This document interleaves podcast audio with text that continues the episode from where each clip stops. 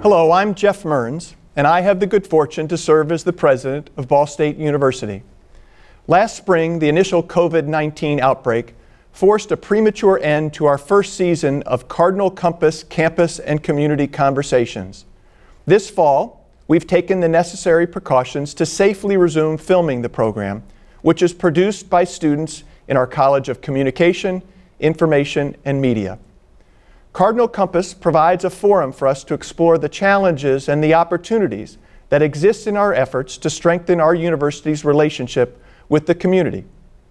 During these challenging times, I believe it is more important than ever for Ball State University and for our community to work together to overcome this public health crisis as we continue to plan for our bright future together. Thank you for joining us. From the campus of Ball State University on WIPB TV and Indiana Public Radio, this is Cardinal Compass Campus and Community Conversations.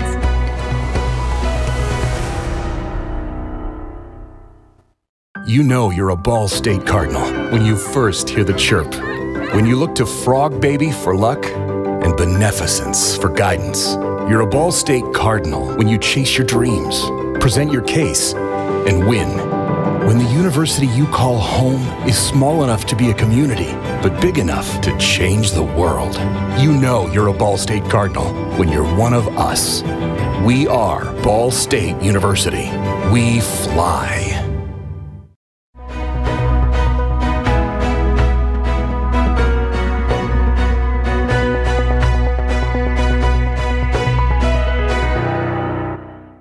Hi there, welcome to this season's first episode of Cardinal Compass Campus and Community Conversations. I'm Tyler Brummett. And I'm Lily Cedardahl. The focus of today's Cardinal Compass is COVID 19, how it's affected the university and Muncie, and what happens now. Students and faculty return to campus for a partial in person fall semester. Now, from when the pandemic began back in March to this recording on September 9th, really so much has changed. Annie Keister takes us through the last five months and what steps Ball State is taking to help slow the spread of the coronavirus. March 5th, 2020. Ball State suspends all work related travel to China, South Korea, and Italy and cancels future study abroad programs in preparation for the coronavirus outbreak. Next, the university launches a website with information about the virus, prevention, symptoms, treatment, and a link to the CDC's website. Indiana has its first confirmed case of COVID 19. Nationwide, there have been more than 200 confirmed cases and a dozen deaths. March 11, 2020, the World Health Organization declares COVID 19 a pandemic. Good evening, everyone. I'm Tyler Brummett. And I'm Annie Keister. Thanks for joining us. Tonight, we begin with breaking news just into our newsroom. Ball State University cancels all in person classes for the rest of the semester. Ball State is the first university in the state of Indiana to move to remote classes. I definitely think it's a little bit over the top. Mid March, President Trump declares the coronavirus pandemic a national emergency. Muncie events begin moving online or canceling. Governor Holcomb orders all restaurants and bars to close on the day of Indiana's first COVID 19 death. We were only at the beginning of what would be a long race. Just one day later, Indiana reports its second death. March 16th, Ball State announces it will close residence halls in 13 days. Days later, Ball State closes all workout facilities. March 23rd, May commencement is canceled in hopes of a later alternative. The bookstore eventually cancels cap and gown orders April 9th. COVID 19 continues into the summer as events are postponed or canceled. Governor Holcomb announces a plan to start to reopen Indiana May 1st. Today, I can report that thanks to the discipline and actions of 6.7 million Hoosiers, we are ready to move ahead in a measured way.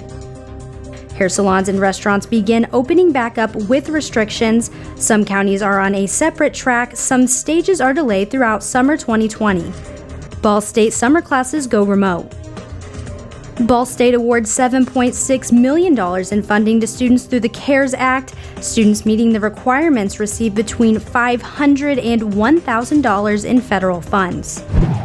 Late June, Ball State releases plans for returning fall semester. According to the plan, on campus in person classes begin August 24th and move to remote learning after Thanksgiving break. Students will have 13 full weeks on campus working through fall break and Labor Day. Our paramount responsibility is to protect the health and safety of every member of our university community. Following CDC recommendations, the university requires faculty, staff, and students on campus to wear face masks while inside buildings buildings, including the classrooms. Contact tracing, screenings, testing, and of course, university officials encourage social distancing and frequent hand washing.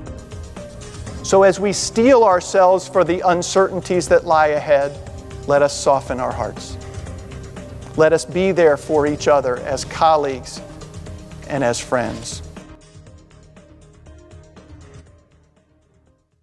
Now let's dive into the topic of the coronavirus. We're joined here in studio by President Geoffrey Mearns and Susana Rivera Mills, the Provost and Executive Vice President for Academic Affairs. First of all, thank you guys so much for joining us here today.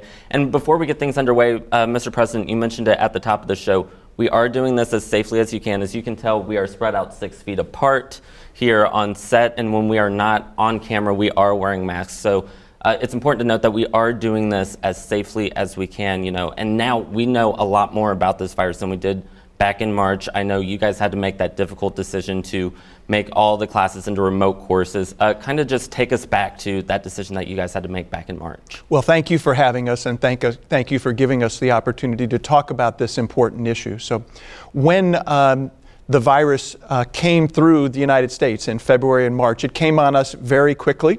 And our decisions at that time were often dictated by public health officials here in Indiana and at a national level. And then ultimately, our decision to substantially change operations on campus were driven by the governor's orders. That's what prompted us to immediately convert classes to remote instruction, to have our students safely move out of our residence halls and then to begin to prepare for the spring semester. And I'm grateful to so many people all across campus how quickly and creatively our faculty responded to that transition to remote instruction, our staff in the residence halls who developed the plans to move students out. You know, typically our staff have months to prepare, months to prepare for the move in. Here they had a matter of just a few days to prepare for that uh, move out. And then, of course, to faculty and staff uh, throughout that uh, process who continued to maintain the essential operations of the university. As I say, it came at us very quickly. It felt a little bit like we were pushed off of the high dive and weren't sure whether there was going to be any water in the swimming pool. But fortunately, because of the character and commitment of our faculty and staff and the resilience of our students, uh, we made that transition pretty effectively. And Provost, I don't know if you want to chime in on this, kind of talk about your role throughout this whole process. Yeah, absolutely. I, I couldn't agree more with the President. We were so proud of what our faculty and our staff were able to do in such a short amount of time because it really was a very short amount of time. And I think it speaks very highly of how we have been preparing over the years and the investments that we've made on online education. And that certainly allowed our faculty to move quickly and go remote. Um, you know, Tyler, as you said, there are so many things that we didn't know at the time that we have learned. And I think that one of the challenges that we had to face right away, which was uh, new to us and, and we needed to better understand, was the fact that many of our students found themselves challenged to access technology. They had to go home. Not all of them had Wi Fi. Not all of them had access to the technology that they needed to be able to learn remote. So, again, we had to mobilize very quickly to figure out how to meet those needs, how to make that accessible for them from where they were. And Susana Rivera you said, you know, there's a lot that you wish you would have known back then. What are some of those things that you guys wish you would have known back in the spring? Yeah, I think the first one goes to that technology piece, just how crucial it is to have that technology, and the fact that there are inequities in terms of accessibility and ability to really use that technology. So, you know, we were able to partner, for example, with libraries across the state who worked with us to open their Wi-Fi channels so that families or students could go to their parking lot or be near a Wi-Fi spot. Uh, we worked very hard with just providers of Wi-Fi who were very generous at the time in providing temporary Wi-Fi access either for very low cost or in some cases for free. And that went a long way to help our students access that. Uh, I think also just the thought that some of our students really wanted to stay on campus because for them that made the most sense. And we realized that we couldn't keep a large number, so quickly moving to put in place a process that would allow some students to stay on campus and be able to continue their studies. So those are things that I think we learned as we went along, and as we moved remotely, they would pop up and we would try to mobilize our staff and community partnerships to be able to meet those needs. And President Mearns, I know you sent out uh, several emails throughout the summer. Really, it seemed like week by week, you know, we were getting another update as far as, you know, what's going on with the virus itself and kind of your plans for the fall semester. Uh, throughout the summer, obviously, there were multiple challenges because we really didn't know as a country where we were heading as far as fighting uh, the coronavirus. So, kind of just talk about how difficult was that planning and really what was that process like for you guys? Because this is really uncharted territory. It is unprecedented. I mean, I think we've heard people use that word quite a bit, and it's, it's certainly an accurate description. I think we learned, as you mentioned a moment ago, the value of communicating. Uh, in uncertain times, we know that that uncertainty promotes anxiety, and so we know one of our most important responsibilities is to communicate what we know and also to communicate honestly when we're not certain of where we're headed. So it was a very dynamic and difficult situation.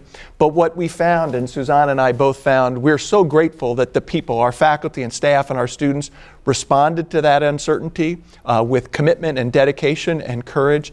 They also adapted as we, ga- as we gained new information and had to make those changes. Uh, people changed with us. We learned, as Susana was saying a moment ago, we learned some important things. So, for example, we had to convert what would have been on campus orientation for nearly 4,000 students. We had to convert that very quickly to a virtual orientation. And we learned during that process that there's some aspects of doing things virtually during orientation that are better. It will not replace on campus orientation in the future, but there's some elements. We found already this semester that augmenting regular advising hours with virtual advising session is actually enabling more students to take advantage of that professional guidance. So, it, yes, it's constantly changing and we're having to constantly adjust, but it, with each step along the way, we're also learning and drawing lessons that we can apply to the future when we get back to something that's uh, closer to normal.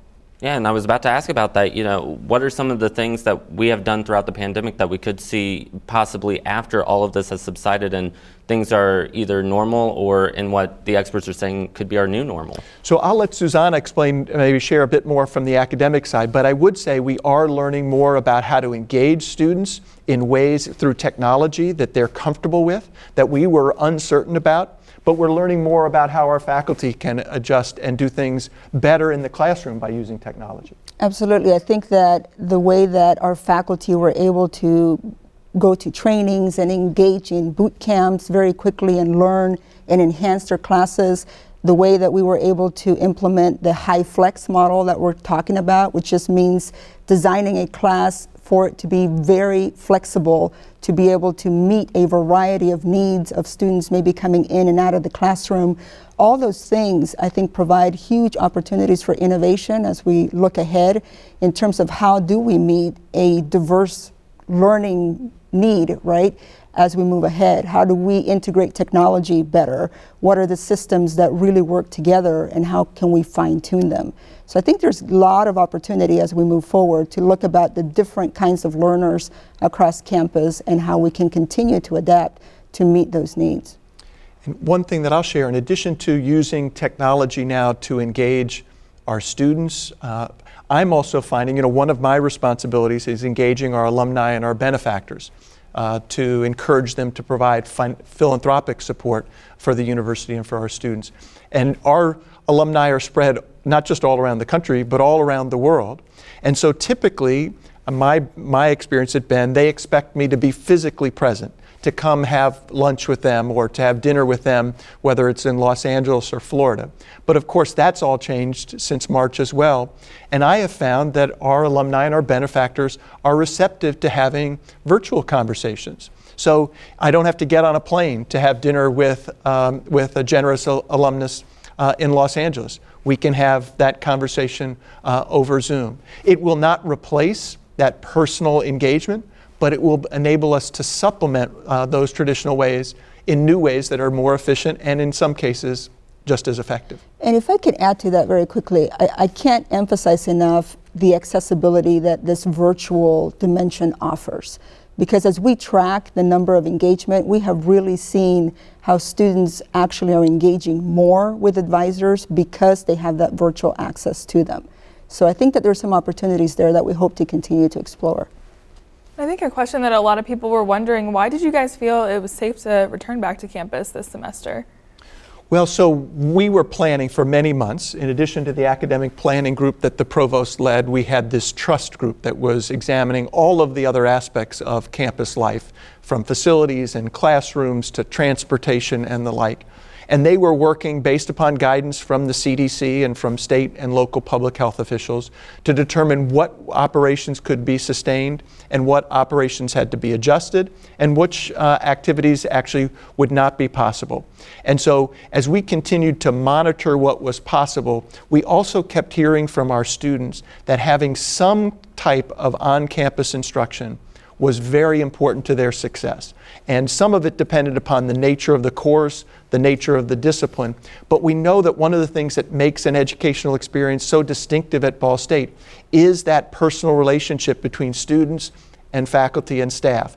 Now, of course, it was not going to be the same as it was last fall or in January, but we knew that our students uh, wanted that and that it would be in their interest. So we did all we could to ensure that there would be some form of on campus instruction. And we're continuing to monitor the conditions on a daily basis to, to ensure that we can continue to provide that. And one thing I do want to ask, you know, as far as university protocol and stuff like that, you know, you guys obviously had to go through an extensive process, had to do a lot of thinking, I'm sure a lot of sleepless nights.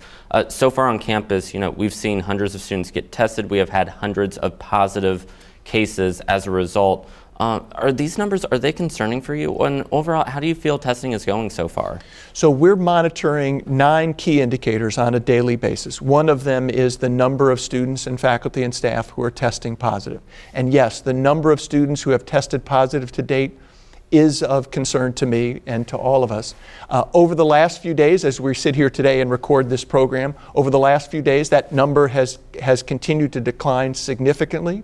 That's in part in response to the testing surges that we put in place a couple of weeks ago, in addition to the testing capacity through IU Health we brought in a private nursing company. They were doing significant amounts of testing out at Scheumann Stadium.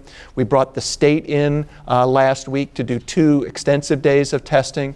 So, yes, it is something that concerns me. But when I look at all of the other indicators on our dashboard, contact tracing we are there's no backlog in contact tracing uh, we are seeing substantial capacity at iu ball memorial here in east central indiana to treat people who have serious conditions associated with it. So, all of those other indicators are positive or improving, and I'm hopeful that with continuing to monitor and continue to provide testing, that we'll see the number of students who test positive continue to decline. But we will be monitoring it regularly. Do you think it's likely we'll make it to uh, the time when we're supposed to go online? Do you think we can make it to that point in the semester? If we continue to see a decline in the number of students who are positive, yes, I think that's quite possible. Yeah, and that, I was just going to ask, what kind of is the criteria that goes into, you know, moving everything remote if we have to do that earlier than the designated time? Yeah. So it is not one factor. Certainly, the number of students are faculty and staff who test positive are an important factor, but it's those variety of other factors. Our capacity for quarantine and isolation space for students who test positive or need to be quarantined from a residence hall uh, our ability to sustain the PPE, sanitizing equipment, masks, and all those other things, um, the capacity of the hospital and our health center to treat people who have complications from the disease. Those are just some of the factors that we're monitoring. No one factor has a trigger point or a tipping point. We are instead monitoring all of the factors on a daily basis, and we're sharing that data with a team of medical and public health experts you know, this is not an area of expertise that we have, so we're tapping into the expertise that exists on our campus, in our community, to guide the decisions we make. So they get that information on a daily basis and make recommendations about adjustments, and they also might recommendation, make recommendations, if we get there, of more significant changes in our current plans. And President Mearns, I know after the first week of classes, you sent out an email to students basically saying, you know, we have seen a number of cases come from off campus gatherings. Uh, kind of just hit on the social responsibility, if you will, of the students. You know, at the beginning of the year, I think it was kind of no secret. If you looked on social media, there were multiple parties. There was even a video that went around of students just to be quite frank, acting irresponsibly. Just talk about that social responsibility of the student and also um, kind of what consequences could come as a result. So, social responsibility is one of our enduring values, and it is the one, as you know, it means taking actions to benefit other people. And we know that many of these protocols are not only designed to protect yourself from infection, but to prevent you from transmitting it to others. So that notion of, of social responsibility is a shared responsibility among all of us faculty, staff, administration, and students. Um, I've been pleased that, that the vast majority of people on our campus, including the vast majority of our students, are exercising prudent good social responsibility. I sent that message out because I was concerned that there were a few outliers and that those outliers who were not recognizing the importance and, and the consequences of their actions were jeopardizing what we all wanted, which is to continue to sustain the on campus planned instruction that we have in place. Our numbers are suggesting that that message resonated. I also know that student leaders and others in the student community are communicating that message to their peers. So, working together, we're, we're beginning to, to bend that curve. All right, and unfortunately, we do have to leave the conversation there. Uh, President Mearns, your final thoughts. Well, thank you very much for giving us the opportunity to have a conversation with you about this very important topic. We're grateful to you and all of our students who are working so hard to sustain the on campus experience that we all cherish so much. We know this is a challenging time. It's a challenging time for our students, it's a challenging time for all of us, both professionally and personally. We're required to abide by certain conditions that are new to us, uh, things like wearing masks and being physically distant. Uh, but we know that through our common connection with each other, that we will overcome this challenge because we are truly better together. Again, we want to thank President Mearns and Provost Rivera Mills. Thank you for joining the conversation today. I'm Lily Cedardahl. And I'm Tyler Brummett. We hope that you will join us next time for Cardinal Compass Campus and Community Conversations. Stay safe.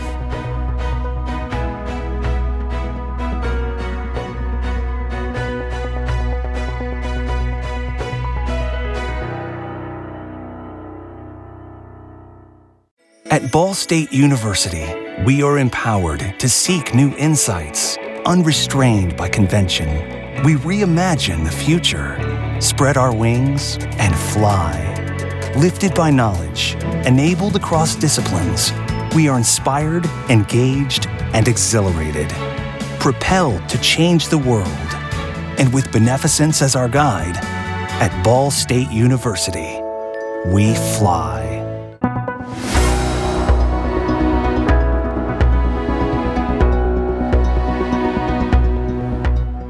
Compass was produced at Ball State University by students of the College of Communication, Information, and Media at the studios of University Media Services. Cardinal Compass was produced by Natasha Leland and engineered by Alex Radke. Special thanks to Sean Ashcraft for production assistance, the Department of Telecommunications, University Media Services, Ball State Marketing and Communications, and the Digital Corps.